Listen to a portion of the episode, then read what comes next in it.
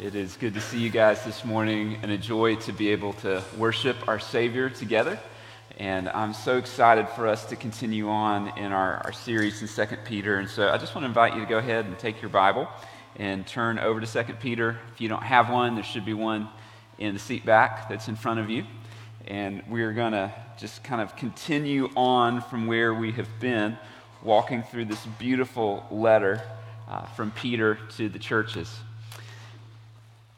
So, as we do that, uh, we are going to pick up kind of where we left off last week. And as you turn there, we've kind of already talked about it, but I think there's this uh, neat tension that kind of we get to wrestle through this weekend as we come into Labor Day. And, and usually, Labor Day is a time to kind of begin to slow down, begin to rest, begin to kind of pause and kind of enjoy family and friends and all that kind of stuff, which is so good for us. In the Christian life, though, we recognize that, that while rest in life is important, ultimately our rest is not about stopping from something, but our rest is found in someone. It's found in Jesus Christ. And so today we're going to be talking about running this race of the Christian life together. But I want to remind us from the very beginning, and this is where Peter begins this, this letter, that, that our running the race of the Christian life comes from a place of resting in the finished work of Jesus Christ. That as we've been reminded of the last several weeks, that everything we need for life, for godliness, to, to live the Christian life, and to pursue Christ's likeness and reflect Him to the world, to become like Him, has been given to us by Jesus through the power of the Holy Spirit.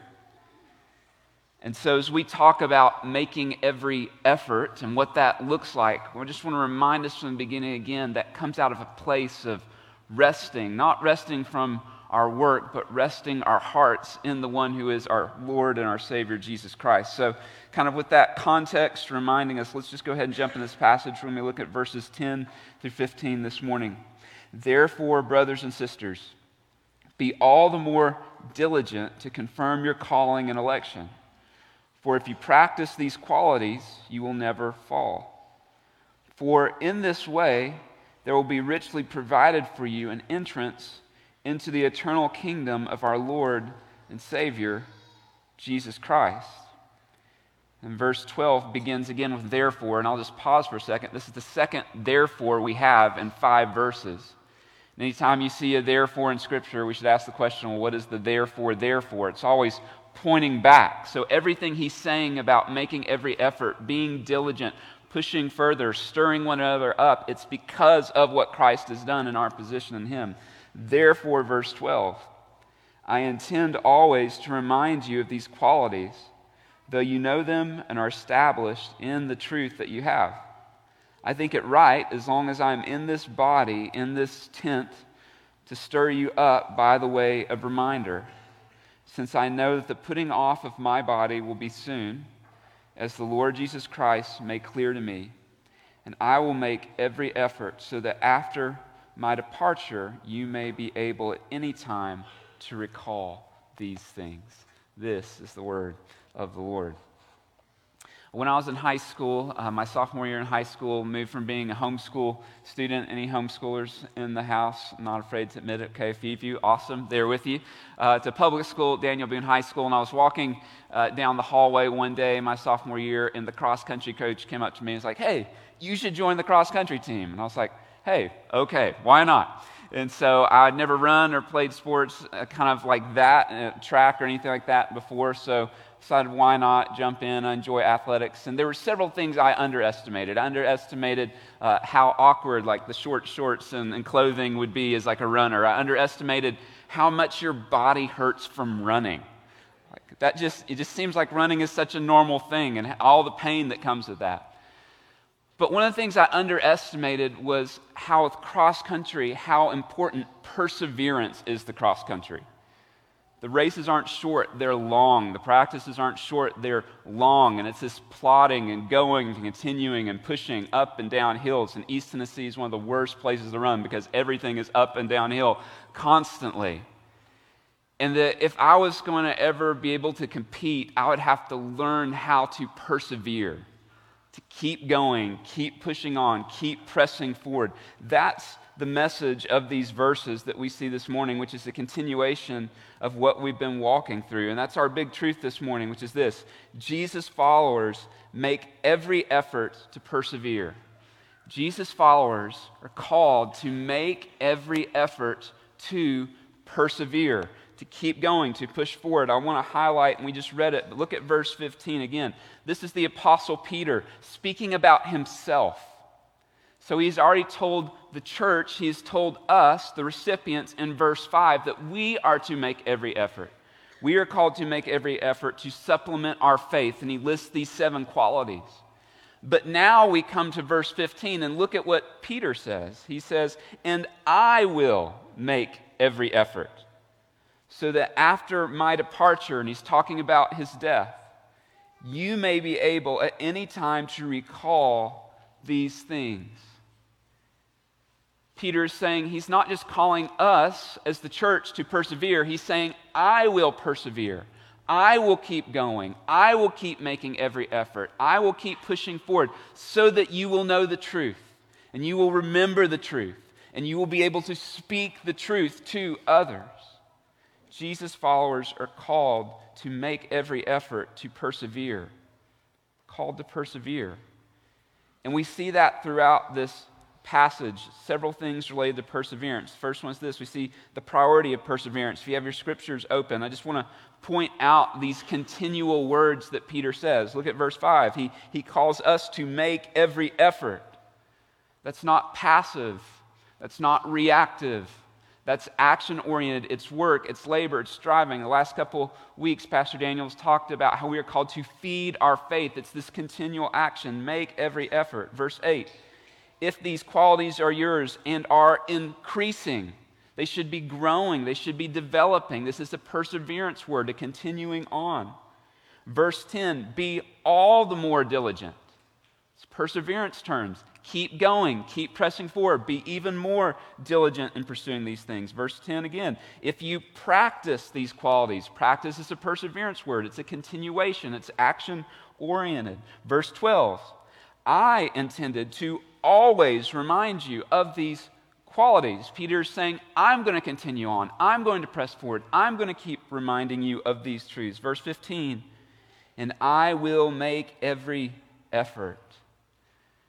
Peter's charge to God's people, to us as the church, is a charge of perseverance. To keep running, to keep growing, to keep loving, to keep feeding our faith, to keep putting sin to death, to not stop pursuing Jesus.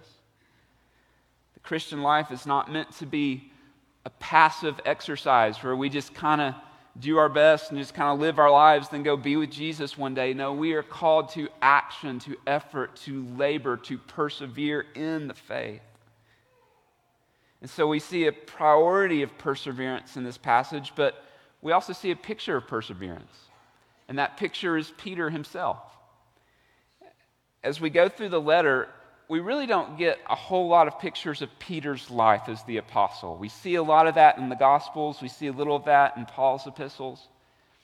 But in Peter's letters, he really doesn't speak a whole lot about himself. It's speaking to the church and what they're going at. But in this passage, we get a little glimpse of Peter's life. He's an old man, death is around the corner for him. He's run the race for a long time. And I don't know about you, but if, if I was in Peter's stage, I would probably be thinking, all right, retirement time. It's time to slow down. It's time to go get some seashells at the beach. It's time to kind of cash it in and ride it out into the sunset. But that's not what Peter says. I will make every effort. He's not backing off. He's not backing down. He's not cashing it in. He's not hanging it up. He is pursuing forward. He is a picture of us of what the Christian life is meant to be like. See, I think a lot of us we like Peter because we see a lot of ourselves in Peter, right? Sometimes he's quick to speak and slow to think. Anybody else sometimes feel that way? Quick to react and slow to kind of think through. His, his Christian walk isn't this J curve that's just up and to the right of perfect following Jesus. It looks a lot more like the stock market. It's like up and down and up and down and up and down again. So we, we resonate with Peter. But one of the things that I want you to see about Peter's life and that I want to be convicting for you and for me this morning that we see in this passage is that even though that Peter did not perfectly follow Jesus, amen? It's good news for us. This is important. He kept following Jesus. He didn't stop. He didn't slow down. He didn't waver. When he sinned, he repented. And even though his life is imperfect, it is this steady march toward Christ until Christ would call him home. And so Peter's speaking to the church, and he's speaking to our church this morning. And, brothers and sisters, I, I think one of the things that concerns me the most for us, for this church family, is that we would grow weary in doing good, that we would fail to persevere. In the context of this letter, we, we've really not gotten into it yet. We will in the next several weeks, is that false teaching has entered the church. False teaching and false teacher, lies, distortion are coming in on God's people, and God's people are prone to forget the gospel. They're prone to be distracted from the gospel. They're prone to begin believing lies that are kind of seeping in around them. And Peter's saying, No, don't listen to that. Persevere in the truth. You know the truth. You've been established in the truth. Persevere. Keep going. Keep running the race. And that's my prayer for us this morning. It's my prayer for you guys. I, I feel like where we are as a church family. One, we are prone to false teaching and lies too. Seep into our hearts, seep into our mind from the culture around us, from cultural Christians around us. But I think another danger for us right now as a church family, and I'll speak as, as somebody who's got a young family, there's a lot of young families in the room, young parents in the room. One of the attacks of the enemy, one of the lies of the enemy is to so overwhelm us with all of our present circumstances that are hitting us this week that it distracts us from the gospel and it immobilizes us from gospel growth. We're so busy. We're so stressed out. We've got so much going on. There's so many fears. There's so much that's happening at the job or with our kids or at school that we struggle to press forward because we are so overwhelmed by what is happening now. And Peter is saying, hey, look forward. Look past your present circumstance to your Savior. Run the race toward Jesus. Make every effort to persevere one of the defining markers of the Christian life is perseverance. Here's the question for you and for me this morning, friends Is perseverance in the faith the defining marker of your life? Is the defining marker of my life? Is it a defining marker of our church family?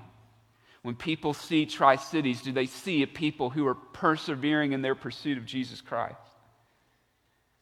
And so that brings up a really important question that I want to take a few minutes to kind of unpack and wrestle through this passage together. And here's the question How do we, as God's people, how do we make every effort to persevere? How do we grow in perseverance? How do we make every effort to persevere in running the race? And one of the things that I love about God's word is it doesn't just call us to things, it shows us how. It tells us how to live. It gives us direction, and we see that in this passage. And so, I want to do is just highlight four big ideas, four gospel pursuits we see in this text that will help us persevere, help us be faithful in running the race. So, let's just walk through these together, and then we will celebrate the Lord's Supper, remembering the one who persevered for us, our Savior, Jesus Christ. First big idea is this we persevere by making our calling and election sure. One of the ways we are called to persevere and we pursue and we run forward as Jesus followers is we make our calling and election sure. Look at verse 10 with me again this morning. Therefore, brothers and sisters, be all the more diligent to confirm your calling and election. For if you practice these qualities, though you, though you practice these qualities through them, you will never fall. We persevere by making our calling and election sure. What does that mean? Here's what it means we must make it a priority to put our faith to the test. To put our faith to the test. The words calling and election here are referring to the same thing our standing before God, our right standing before God. He's saying, make sure that you are in the faith. And that might seem like uh, a kind of a weird charge to give. What do you mean, Peter? What do you mean, if you're in the faith? Peter's saying one of the important parts of your perseverance and my perseverance in running the race that God has given to us is we are to examine our lives to see is there gospel fruit? Is the fruit of the Spirit being born in your life? Is the love of Christ being born in your life? Is godliness being born out in your life? We are to test ourselves, examine our lives, to see that we are in the faith, to measure is the faith happening in us. The word sure is a legal term. It means to validate or to ratify or to confirm that what we have believed is true in the way that we are living out. He says that this pursuit of making our calling and election sure is to be marked by diligence or effort. This word diligence is the same root word that we saw in verse 5 when he says, make every effort. It's that same word. It's the same word he'll use again in verse 15 when he says, I will make every effort. That means when we think about calling an election, this is important, brothers and sisters.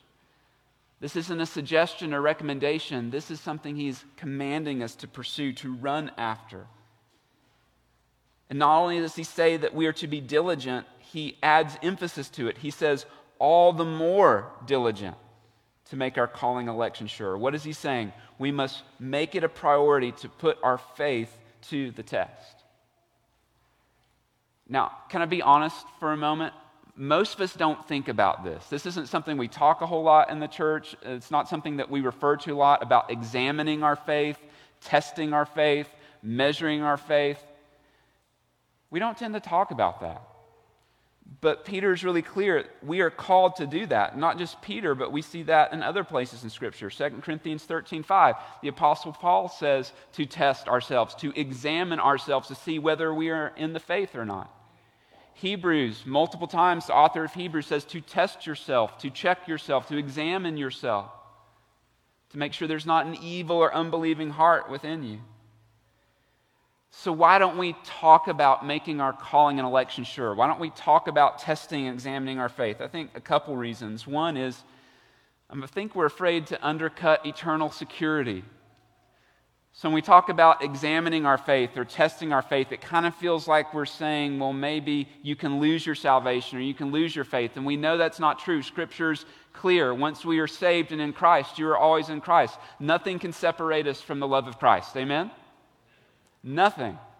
So, why are we called to test ourselves? Why are we called to examine ourselves? If nothing can separate us from the love of Christ, why should we test to see whether or not we're in the faith? Because Peter wants us to know for sure that we are in the faith. That being a Christian, being saved, is not about an experience that happened 15 or 20 years ago when you walk down an aisle or you prayed a prayer, you were baptized. But being in the faith is a life of salvation coming out in you and in me. It is the new life of Christ that is constantly changing us and conforming us to the image of Jesus Christ. Is that true in you? Is that true of me? I think another reason why we're afraid to talk about examining ourselves and testing ourselves is if we're going to be really honest, and, and me being really honest, I think sometimes we're afraid of what we might find. Anybody have like that closet in the house that you never open because you're afraid of what you're going to find if you open that closet or that box of things? You're afraid to open it because you know that once you open that thing, it's like Pandora's box, like there's going to be some things you have to deal with. I think for some of us, the reason why we struggle to talk about making our calling and election sure is because we're afraid if we will test ourselves and test our faith, we're afraid of what we might find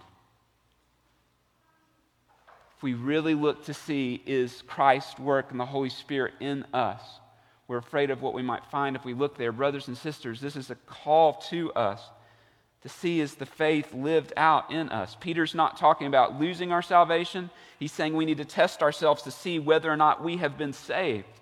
Is your faith and is my faith genuine? Can you see it? Can I see it? When I was in college, I got to spend some time uh, in Nicaragua doing some internship work. And when we'd have mission teams come down, one of the things we do is take them to the local market. And one of the things that a lot of teams love to do is to go to the market, and you could go to the market, and it was this amazing thing. Like you could buy Oakley sunglasses for $2 at the market in Nicaragua. It was amazing. And so everyone would go and get their, their Oakleys for two bucks and take them back. But here's the issue they weren't real Oakleys, right? And if you took the original, if you took a real thing and you took the fake thing, you put them next to each other, you could see the craftsmanship, you could see the differences, you could see like the O look more like a Q than an O, and you know, kind of all those things that are there. And the way you know whether or not something is genuine is to put it against the real thing. Brothers and sisters, if you were to put your life against these qualities listed in verses 5, 6, 7, and 8 of 2 Peter. These qualities of godliness, brotherly affection, love, self control, knowledge, excellence. Is your faith genuine? Is your faith real? Not perfect, but growing, progressing we are called to make our calling and election sure. We persevere by taking examination of our lives. Are you testing to see whether you're in the faith? Are you taking time to examine your thoughts, your desires, your actions to see if they demonstrate new life in Jesus being present within you? For some of us here this morning, that might look like going and finding a brother or sister in Christ who will actually tell us the truth not just tell us what we want to hear. We all have a lot of those people in our lives too, but find someone who will actually tell you the truth. Brother or sister, do you see the Holy Spirit at work in me? Do you see the fruit of the Spirit? Do you see godliness coming out in me? And maybe for some of you here, you're listening to this this morning saying, Man, I've been examining my life and I don't know whether I'm in the faith. The good news for you this morning is that you can turn to Jesus.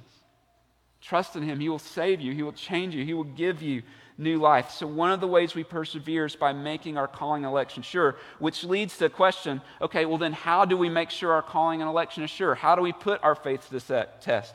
Second big idea this morning is this we persevere by putting into practice a life of faith.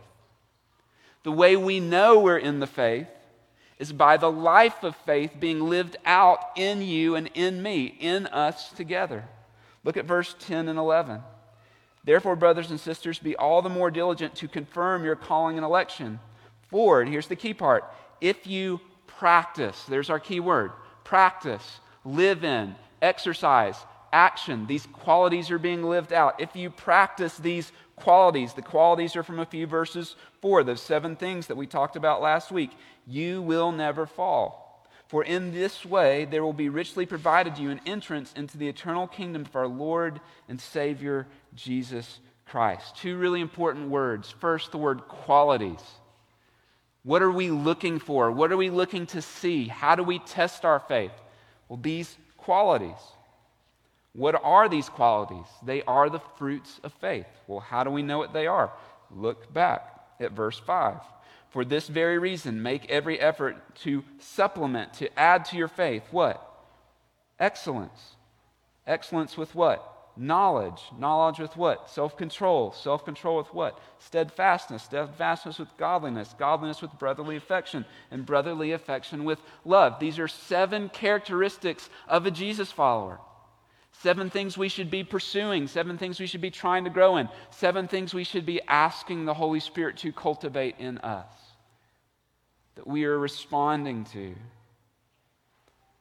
Excellence, knowledge, self control, steadfastness, godliness, brotherly affection, love. Are these things at work in your life? Are you growing in them? Are they present in you? Are they present in me? Peter is telling us that we make our calling and election sure through the active, abiding pursuit of these qualities. To use theological language, our justification should be the fuel of our sanctification. Our right standing in Jesus Christ should fuel a life of change, of becoming like Jesus through the power of the Holy Spirit. So we have the seven qualities. What are we called to do? We're called to practice them. That word practice in the Greek means to do, perform, work, cause to be. And Pastor Daniel talked about them last week, so I'm not going to chase them. You can go back and listen to the message last week where he breaks those things down in our pursuit of them. But I want you to notice two things that he says about these practicing these qualities. First, it says they keep you from falling. Now, let's highlight what he doesn't say. He doesn't say that they keep you from stumbling. In the Christian life, you will stumble. Can I get an amen? Okay, thank you for a few of you. Like, I, this week I have stumbled. You will stumble in the Christian life. You will face temptation. You will face struggle. You will face sin. We will stumble. But he's saying if you are growing in these things, you will not fall, meaning you will not fall out of salvation. You will not fall out of faith. Not that you can, but your life will be marked by this ongoing pursuit. These practices help us. They're like a life jacket in a boat. They keep us, if we fall into the water, from sinking. They keep us moving forward. They are guardrails for us. But not only do they keep us from falling, but they ensure our eternal standing. He says that we've been provided entrance into the kingdom of heaven, God's eternal kingdom. He's not saying that we earn our way into salvation or earn our way into heaven. The word provided is so important, but he's saying these practices ensure that this end is true of you and me. We persevere by putting these practices of faith into our life. So here's the question for us this morning, friends Are we practicing and pursuing these qualities that are fruits of faith? Are these seven things active in your life? Are you trying to grow in them? Are you trying to take a next step? Are you asking brothers and sisters in Christ to help you take a next step, to help you grow, to help you run forward? Are you intentionally and actively trying to grow in excellence, knowledge, self control, steadfastness, godliness, brotherly affection, love? Here's another way of asking the question Does your identity in Christ match your activity in your daily life? Does who you are in Christ match the way you live? Is it shaping you? Is it forming you? Is it helping you become more like Jesus? Not perfectly, but progressively are you becoming more like Jesus Christ? You know, one of the things that, that we're trying to do as a church body is to create more resources that can help you pursue Jesus and grow in these things, but also help you help others grow in these things. And we have a couple of blueprint guides that we've put together that can help you in this. So if you're here this morning, you're wrestling through, I don't know if I'm a Christian, or I have someone in my life, they're wrestling through whether or not they're a Christian. We have a blueprint guide on the assurance of salvation. We have resources downstairs that you could take with you and that you could walk with someone else that will help you answer the question. It'll help you examine your heart. Are you making your calling and election sure? We have another one called New Life in Jesus. What, what does it mean for us to grow out of conversion to become like Christ? How does the gospel change us? How does it produce new desires and new fruit in us? It would be a great resource to help you help someone else. And I'm not up here to give a sales pitch, but what I am up here to say is that we are called to pursue Jesus together. We want to help you do that. So we persevere by making our calling election sure. We persevere by putting practices of a life of faith into action. But third big idea is this this morning. We persevere by putting into practice a life of faith. I'm sorry, we persevere by stirring one another up. We persevere by laboring to stir one another up. Look with me in verse 12 through 15. Therefore, I intend always to remind you of these qualities. This is Peter's example now and though you now have them and are established in the truth that you have, I think it right, as long as I'm in this body, here's our key word, to stir you up by way of reminder. Since I know that the putting off of my body will be soon, as the Lord Jesus made clear to me. And I will make every effort so that after my departure you may be able at any time to recall these things. So in verses 10 and 11, we see Peter's call that he's giving to the church, he's giving to us. To be diligent, to pursue these qualities. Now, in verses 12 through 15, we see Peter's example, his model. And what is he modeling for us? He's modeling a, a laboring to stir one another up. One of the ways we persevere in Christ and in the faith is by laboring to stir one another up, to help one another grow in the gospel. Look at this passage again. He says, I intend. This is his goal, this is his aim. His intention is to keep these truths in front of God's people, the church. Not because they don't know these things, he says they are established in the truth. And for most of you here in this room, you've grown up in the church, you've grown up around the faith, you've grown up around Scripture, you are familiar with God's Word. That's good. But Peter's saying, hey, don't just grow familiar with Scripture, let the truth change you. Are you being changed by the truth? Is it transforming you? Because if it's not, lies from the outside will seep into your heart, seep into your soul, and distract you and distort you from the faith. So he's saying, I'm going to remind you of these qualities. Why would Peter need to remind them and remind us? Because we're prone to forget we're prone to be distracted. Anybody in this room ever a little forgetful? Ever a little distracted? It's like squirrel, you know, like all kinds of stuff going on. Peter's saying, I'm making it my effort because I love you. He calls them brothers and sisters. He unites himself with them. He says, Our Lord twice in this section, not just my Lord or your Lord, our Lord and Savior Jesus Christ. He loves them, He cares about them. And listen to me for a minute. Look at me for a minute. It is out of His love for Jesus that He loves God's people. One of the ways we grow and we persevere as Jesus followers is by loving one another serving one another, discipling one another, calling one another to the truth. And that's what he's saying.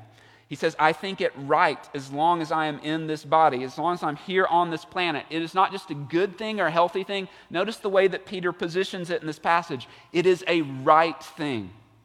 It is a right thing for us and for him to stir others up. And what is it right for him to do? To stir them up. I will stir you up all the more. One of the ways we make our calling and election sure is by stirring one another up. What does that mean? To intentionally and proactively help one another grow and become like Jesus Christ. This word to stir one another up is it's an aggressive word. It's not a passive word. Several years ago, when uh, my, my daughter Evelyn was a lot younger, she was around like two, at the time, three, I don't remember. I'm a dad, I can't remember ages very well. All I remember is the, the story. We were in bed late at night. And have you ever had that feeling when like there's someone like in the dark close to you, that kind of thing? Like there's someone else present in the room. And I woke up in a start, and Evie was like right by my face in the middle of the night. And I was so glad I didn't punch her in the face because that could have happened really easily. Thankfully, I didn't, but scared me to death and she was coming to get a drink of water need us for something. I can't remember what it was, but startled me to death. That, that's the picture that's happening here. The word to stir up means to wake up. One of the commentators I was reading said it means to stab awake. I thought that's a very violent way to wake up, to be stabbed awake. In the Greek, it means to awaken or it means to start a storm, literally in the Greek. It is an action oriented, a, a provoking, an engagement. Peter's saying, I'm not going to be passive in my pursuit of you because I love you. I'm going to actively remind you of the truth. I'm going to actively call you to the truth. I'm going to actively help you run the race. Brothers and sisters, we are called to do that. This is active, confrontational engagement with the goal of Christ likeness. And can we be honest? In our culture, in our church, in our lives, we're prone to just be kind of complacent toward other people, apathetic. We're affirming. And Peter's saying, no, we need to aggressively be engaged with one another, to sharpen one another, to push one another forward, to help each other grow. That is not just Peter's calling as an apostle, that is our calling as Jesus followers. Do you long to help your brothers and sisters know, love, and become more like Jesus? Is that a goal for you? Is that a passion point for you? Are you actively pursuing that? And that call is all throughout Scripture. If you want to go pull the notes online, I have several passages there from Ephesians and Hebrews and John about our calling to one another and our active engagement in each other's lives. We are called to pursue one another, to provoke one another to love and good deeds, to love one another. A faith that does not actively labor to help others grow in their pursuit of Jesus is at best a shallow faith or is at worst a bankrupt faith? Who are you helping grow? Who are you discipling? Who are you loving with the gospel? Who are you spurring on in the truth? How important is that in your daily and weekly rhythm? One of the ways we persevere and we grow in the faith is by helping others grow in the faith. Who are you helping grow? Who are you encouraging, who is pushing you forward. I want to be the kind of church that does that. Pastor Daniel talked about that last week. That when we fall down, someone would love us enough to come and help us get up. That we run the race, that we push for one another, we fight for each other, we encourage each other as we run the race. Is that true of you? Is that true of me? I long for that to be true of our church family. I want you to love me enough to help me, to encourage me, to pray for me, to press me forward in the pursuit of Jesus Christ. Do you love me that much? Do I love you that much? And so, if you're here this morning, you're saying, okay, I, I want to do that. I want to stir others up. I want to engage others. I want to help each other grow. I, I want to run this race with people, but I'm not sure how. I'm not sure where to get started. Let me give you a couple suggestions within this body. One is get involved in a go group. Start a go group or jump in a go group. And a go group is, and is built, and the purpose is to help you grow as a Jesus follower, help others grow, but also to help us go make disciples. Another great way is to come on Wednesday night to be a part of Equip. And I've been so encouraged by how many of you have been a part of that, where every week we're talking about how to build other people up. We're practicing that, we're creating a space where that can happen. If you want to persevere in the faith, one of the ways we do it is by stirring one another up, fighting for, laboring toward helping brothers and sisters in Christ grow. So, how do we persevere? We've talked about three things. We make our calling and election sure, we put into practice a life of faith, we labor to stir one another up. Here's the last big idea this morning we persevere until death. We persevere until death. What does that mean? We don't stop. We don't back off. We don't lay down. We keep running after Jesus. Notice the way Peter talks about his pursuit in these verses. He says, As long as I am in this body, and the word body there means tent. And the reason why he uses tent, and the Apostle Paul uses tent as well, is because a tent is a temporary dwelling place.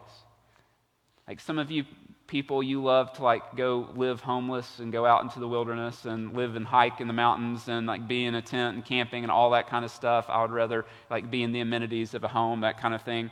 Uh, but a tent is a temporary dwelling. Like you don't live in a tent all the time. It's temporary. It's not meant to be forever. The same thing for our life on this planet. It's temporary. And he's saying, I am here only for a short time. I'm going to keep pressing forward and I'm going to keep making it every effort. He says, I know that the putting off of my body will be soon as the Lord Jesus Christ made clear to me. You can go back and read John 21, but in one of Jesus' last encounters with Peter around the fish and feed my sheep and that whole passage, Jesus tells Peter that he's going to die a martyr's death. And now Peter is an old man there's all this false teaching, there's all this persecution around. He knows that Jesus' promise about his life is going to come true soon. But he's not hanging it up. He's not stopping. He's not going to retirement. He's not going to self protection mode. No, he says, I will make every effort so that after my departure, after my death, you may be able to call, recall these things. Why? Because false teaching is coming into the church. Temptation is coming into the church, and he wants to remind them of the truth. He cares more about other brothers and sisters knowing the truth than his own comfort. One of the ways that we persevere in the faith is we set our heart and our mind that we are going to pursue Jesus until death. No backing off, no letting up off the gas. We are going to keep running after Jesus Christ.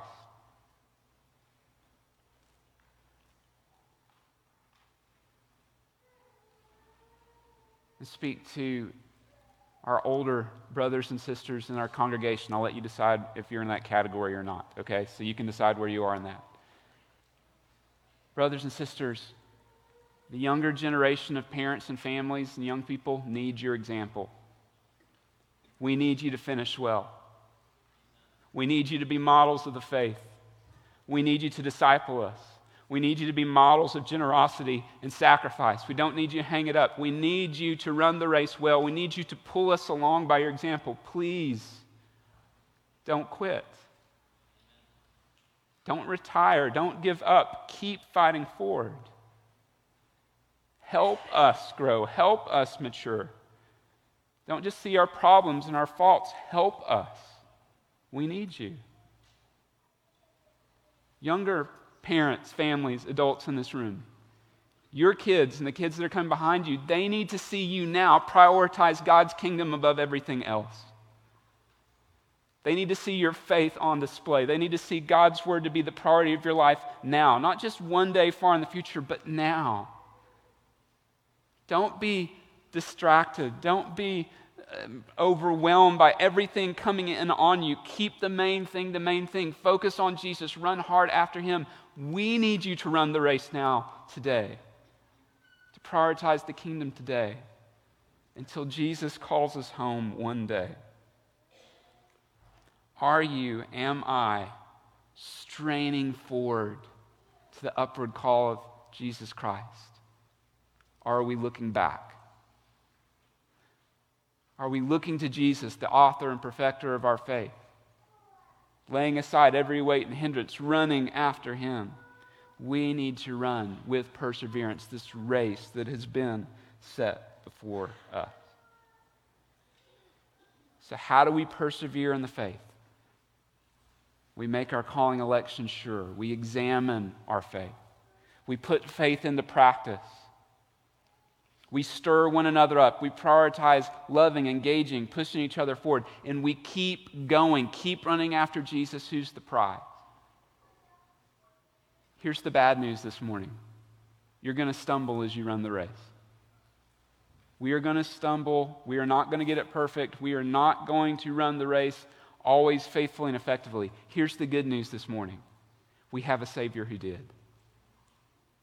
Jesus is the picture of perseverance. He is the one who ran the race that we couldn't run. He is the one who fought the battle that we couldn't win. And, brothers and sisters, He won the victory over sin and death. Amen? And because He won the victory, Peter can run the race. And because Jesus won the victory, you and I can persevere in running the race. And this morning, as we conclude our time in response and we come to the Lord's table, is a reminder of Jesus, our author and perfecter, who ran the race for us, who shed his blood for you, whose body was torn and broken for you, so that you might have life and you might run the race of life.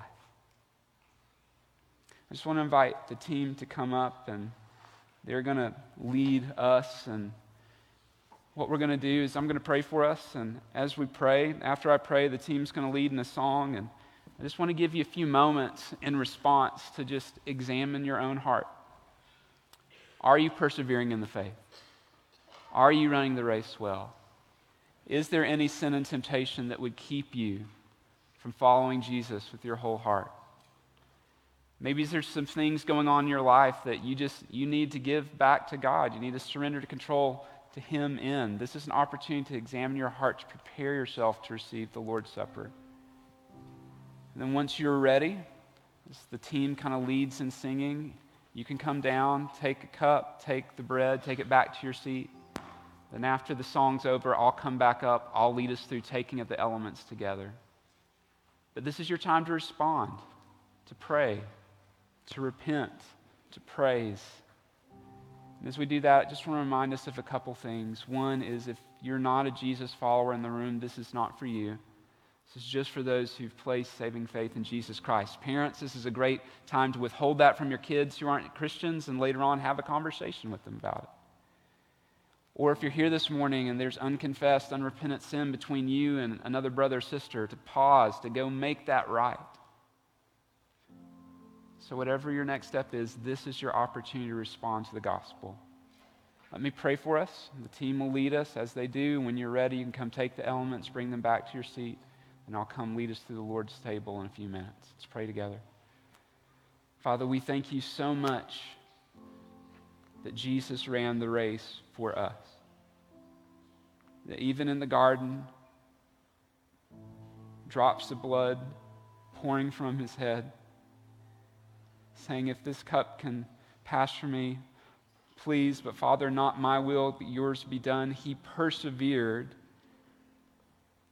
for your glory and so that we might have life. Help us to be a people who run the race with perseverance. Would you build perseverance in us, Holy Spirit? Would you change us? Would you make us more like Jesus? I just pray for my friends, my family this morning. I pray that whatever is in their path, their life right now, that would keep them from running the race well, that they would lay that down.